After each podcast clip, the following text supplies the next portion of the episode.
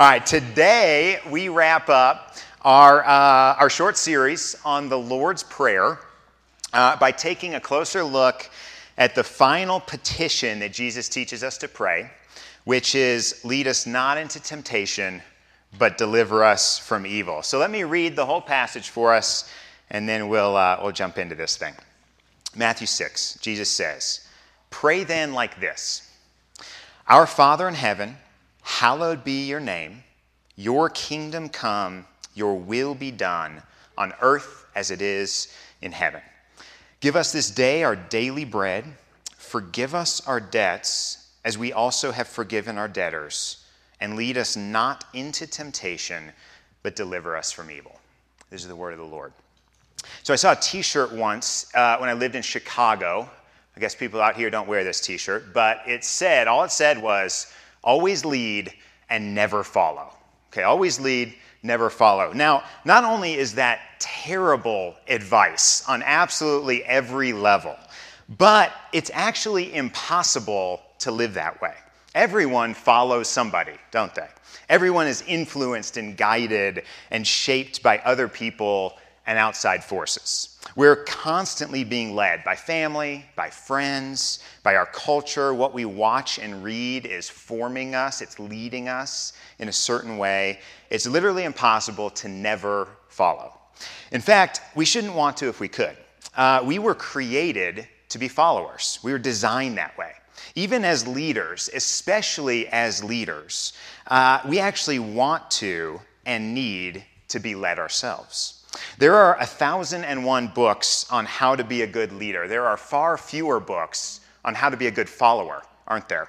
I mean, 12 irrefutable laws of followership just doesn't have the same ring. Uh, it doesn't sell.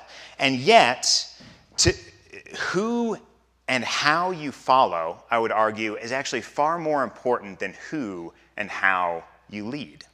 In the Old Testament, during the darkest days in Israel's history, the refrain was In that day there was no king, and everyone did what was right in their own eyes. And that was not a celebration of independence. That was not a declaration of autonomy. That was a judgment, right? That, that was a criticism. We were not designed to live that way.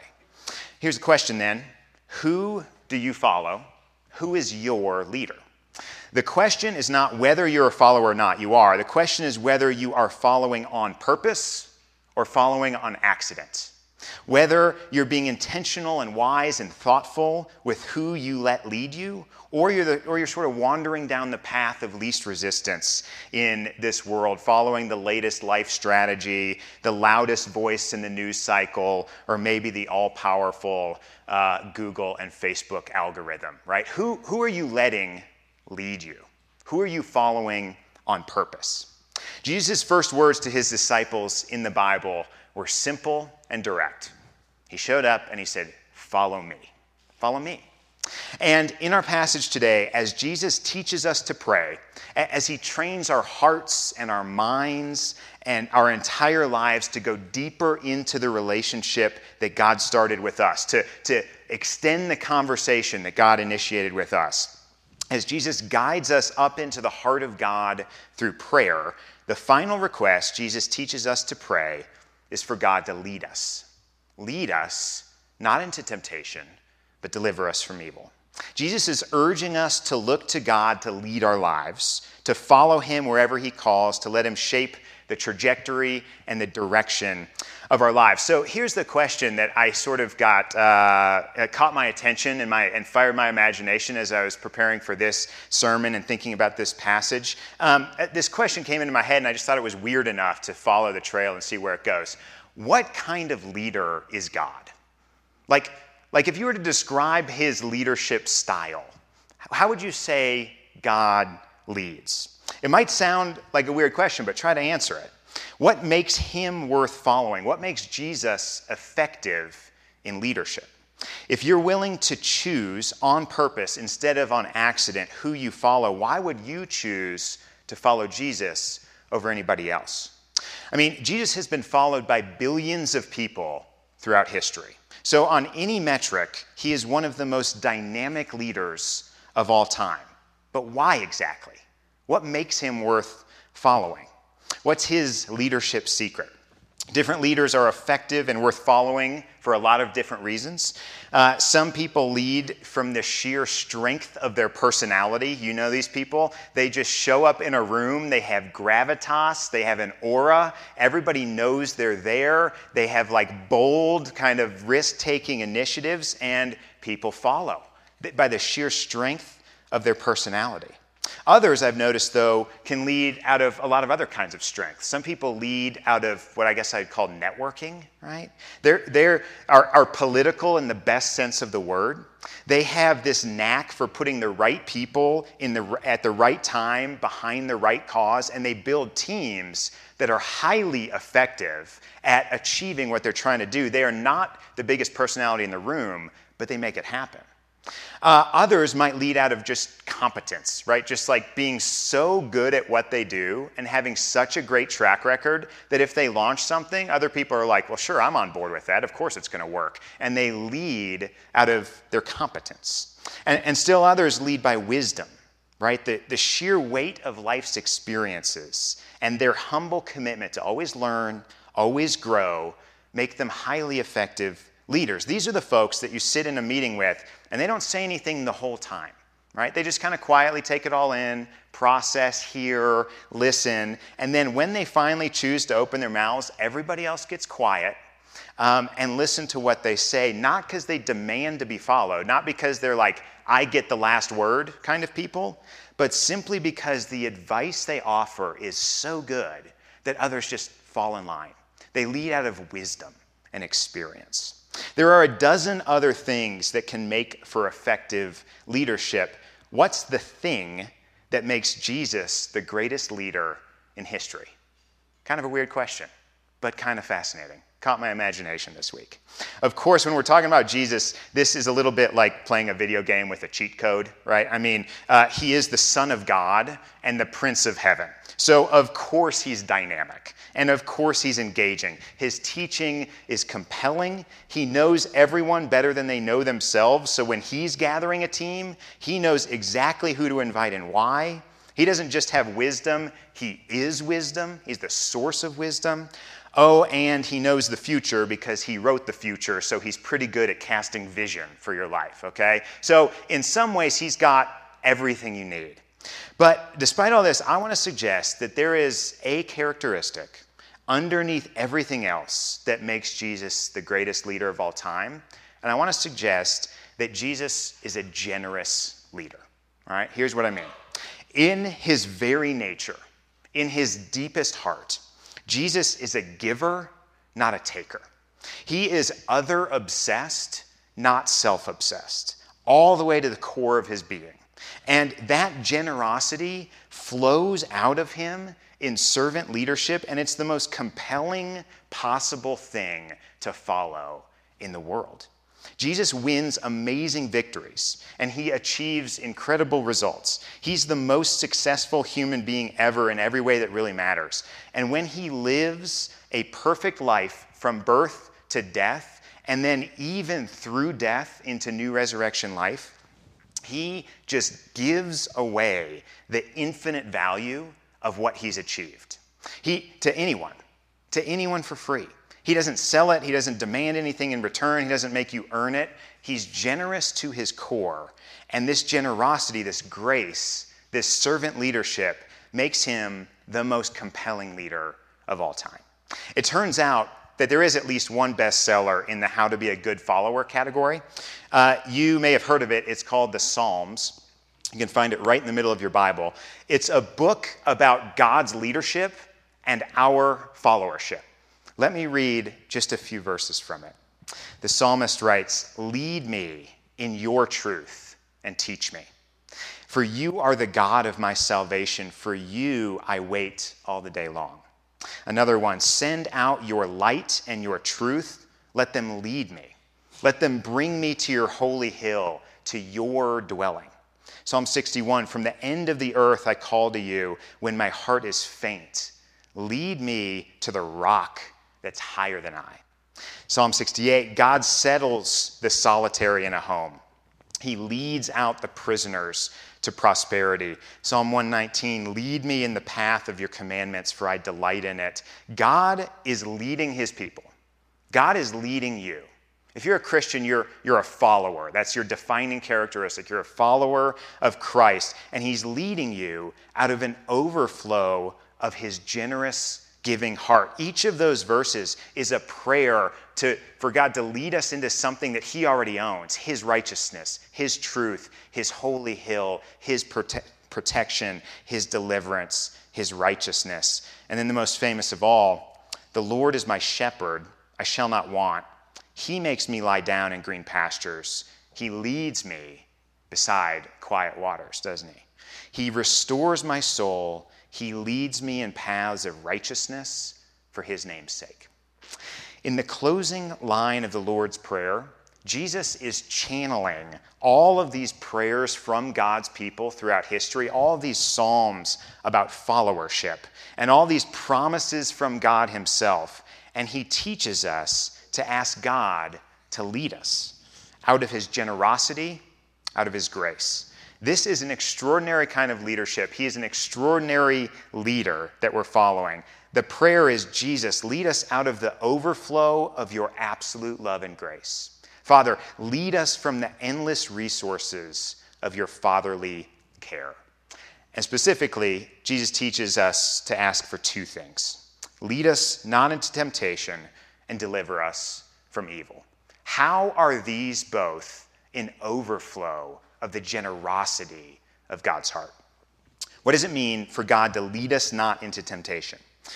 This uh, is actually the line from the prayer that was in the news recently. Did you know the Lord's Prayer is still making the news? Hot, breaking news, hot off the press. Um, oh, we're not there quite yet. Hang tight. Um, uh, so, Pope Francis recently said that we should no longer pray, lead us not into temptation, because it's kind of confusing, but that we should actually pray, do not let us fall into temptation. Um, and I guess when you're the Pope, you can do that kind of thing, right? You can, it's his prerogative. He can do what he, he wants to do. Um, and it actually does help clarify that God is not the author of temptation, which is also very clear in the Bible, right? In James 1, let no one say when he's tempted, I'm being tempted by God. For God cannot be tempted with evil, and he himself tempts no one, but each person is tempted when he's lured and enticed by his own desire. So God doesn't tempt us. But if we still want to keep that lead us language in the prayer for all the reasons we just talked about, what does it mean when we ask God not to lead us into something he's promised he'll never do anyway? What kind of prayer is that? Fair question. And to get at the answer, I think it's helpful for us to keep in mind the difference between temptation and testing in the Bible. God never tempts us to sin, but He constantly tests us to grow our trust, to grow our character, to develop us into the people He created us to be. So in Hebrews 12, we read about His fatherly care. My son, do not regard lightly the discipline of the Lord, nor be wary when reproved by Him, for the Lord disciplines the one He loves and chastises every son whom He receives. It's for discipline that you have to endure. God's treating you as His child. When He brings you through tests, you're being treated as a child.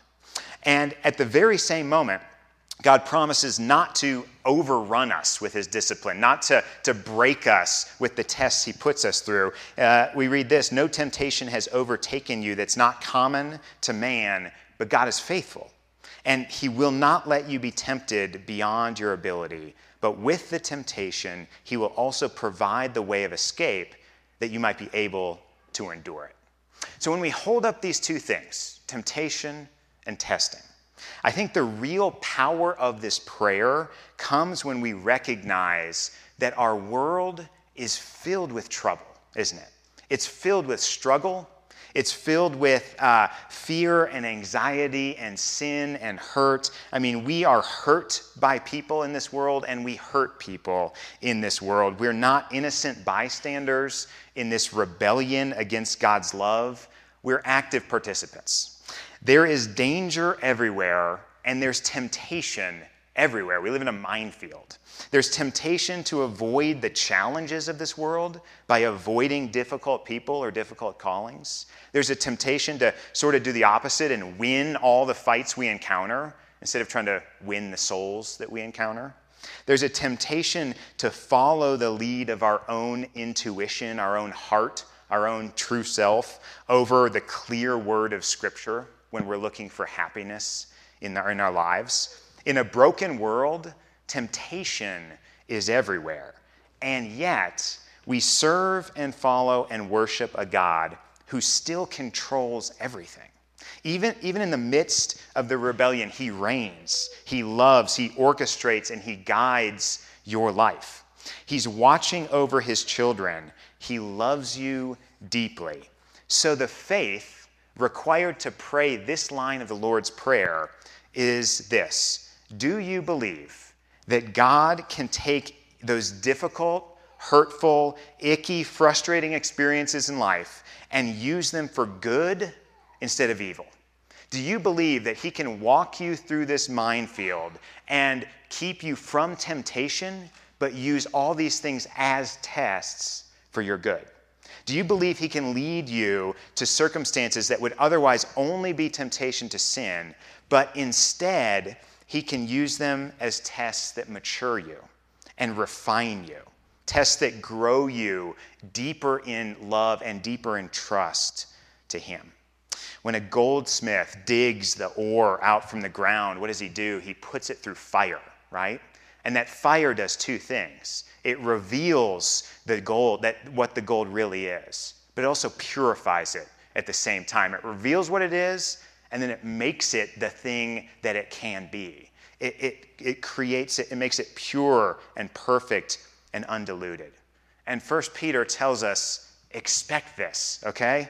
Beloved, beloved, he loves you. Do not be surprised at the fiery trial when it comes up upon you to test you as though something strange were happening to you. He goes on to explain this is God at work. This is God at work in your life. So imagine the freedom you would have if you could put every trial, every difficulty, every frustration, challenge, hurt in your life into this framework, into this prayer. In fact, I'd invite you to do it right now. Think of one area in your life that is currently difficult a relationship, a circumstance, an anxiety, a fear, something that could easily become a temptation to despair, or a temptation to shame, or a temptation to more patterns of sin in your life. Okay, you have it in your mind? One situation, one thing. Now, pray this prayer that Jesus is teaching us to pray for that thing. Our Father in heaven, our leader, our King, Treat us like your sons and daughters as we encounter trial and difficulty in this world. We are weak and will melt under the pressure, but you can lead us through the test instead of into temptation. You can actually turn the trial into a gift, making us stronger, more fruitful, more faithful, and more needy of you. You are incredibly generous to us, and you even use hardship as a gift to grow us closer to you. Please lead us this way today. Help us trust you in the hardest times. Trust that you're working all things for our good. Trust that you're going to finish what you started in us. Trust that we will not be broken beyond repair, but will one day shine like pure, whole, complete people, your children, as you designed us to be, reflecting your image perfectly. Jesus, we will follow you into any circumstance and through any trial because we trust you're not only strong enough, but generous enough to guide us through with grace and purpose. We entrust our future to you. Amen. Imagine every circumstance put into that framework. That's a powerful prayer because we have a generous leader guiding us through life. Lead us not into temptation. And lastly, deliver us from evil. Jesus teaches us to pray not only for our own personal temptation to give in to the difficulties of the world, not just a prayer for the evil inside us, but specifically a prayer for the evil outside of us, too. Evil is pervasive in our world. We know this. We read the news, we hear the stories, and we think, how and why do these things happen? But the Bible tells us evil is also personal. It's pervasive and it's personal. He has a name, all right? First Peter again. Be sober minded, be watchful. Your adversary, the devil, prowls around like a roaring lion, seeking someone to devour. I mean, that verse will wake you up in the morning, okay? That is a harrowing verse in the Bible. It tells us not only that we have an enemy, he is real, he is evil, he's out for blood, he has a name. His goal is to destroy all the good things God has built and primarily his people, his family, his church. Uh, even more, you cannot fight this enemy alone all right? This is this is not one you can go out and take down. Um, he has been at this war far longer than you have. Uh, he's smarter than you sorry and he's more crafty and more powerful than you okay? That you do not do not walk onto the field one-on-one with this guy. This sounds bleak until we remember that we are not alone and we have a champion. We have a hero we have a leader that walks into the field on our behalf to protect and guard us and deliver us. And our guy, our champion, Jesus Christ, is even smarter than Satan, right? He's more powerful than Satan. He's actually been at this longer than him. Jesus even created him, he owns him. And he only gives him enough rope to eventually hang himself in the end. So if you're going to pick a side on this one, I'm begging you, go with Jesus. Okay, that's, that's where the good, smart money is. On the cross, Jesus forgave our debts, but he also defeated our greatest enemies. He won our freedom and guaranteed our victory by disarming death and sin and evil. Jesus wins. Um, and yet, we constantly forget this, don't we? C.S. Lewis famously said there are two errors you can make when you're thinking about the devil, or two errors you can make about Satan in general. The first is you can overemphasize him and, and live in unnecessary fear of him right? Um, or the second one is the opposite. You can underemphasize him. You can forget about him for days at a time. You can live as if 1 Peter 5 8 is not even in your Bible, as if when you wake up in the morning, there is not a spiritual lion staring you in the face trying to devour the good things that God is doing. I don't know about you, but I'm the second one, right? I can go days at a time without thinking about Satan months at a time, maybe. Um, it's not good. I'm a pastor. So, this prayer from Jesus is key for me. Okay, it's, this is helpful for me. Every week we gather and we say this prayer together, it's a reminder this is real, this is happening. And anyone else who forgets where the battle really is, the main thing I need in life, this is what the prayer teaches me. The main thing I need in life, it's not more stuff. The main thing I need in life, it's not better trips and experiences. It's not the perfect soulmate. It's not beautiful, smart, healthy, successful kids. That, all that would be great. But the main thing I need is a hero. The main thing I need is a champion to step in on my behalf, a leader who is so generous with his love that he guides and protects me even when I forget he's doing it. He is backing me all the way. I need a savior. And so this prayer, it teaches us to pray. Jesus, deliver us from the evil one and all the evil he spews out into the world. Be our protector, our champion, our king. Fight for us, defend us, save us from the enemies we can't even see and sometimes forget are there. You're going to do this anyway, God, but by praying this prayer, we give you the glory you deserve and we're reminded of the grace that we've received every single day from you. Jesus is worth following everywhere he, le- he leads you into difficulty, into trial, into harm.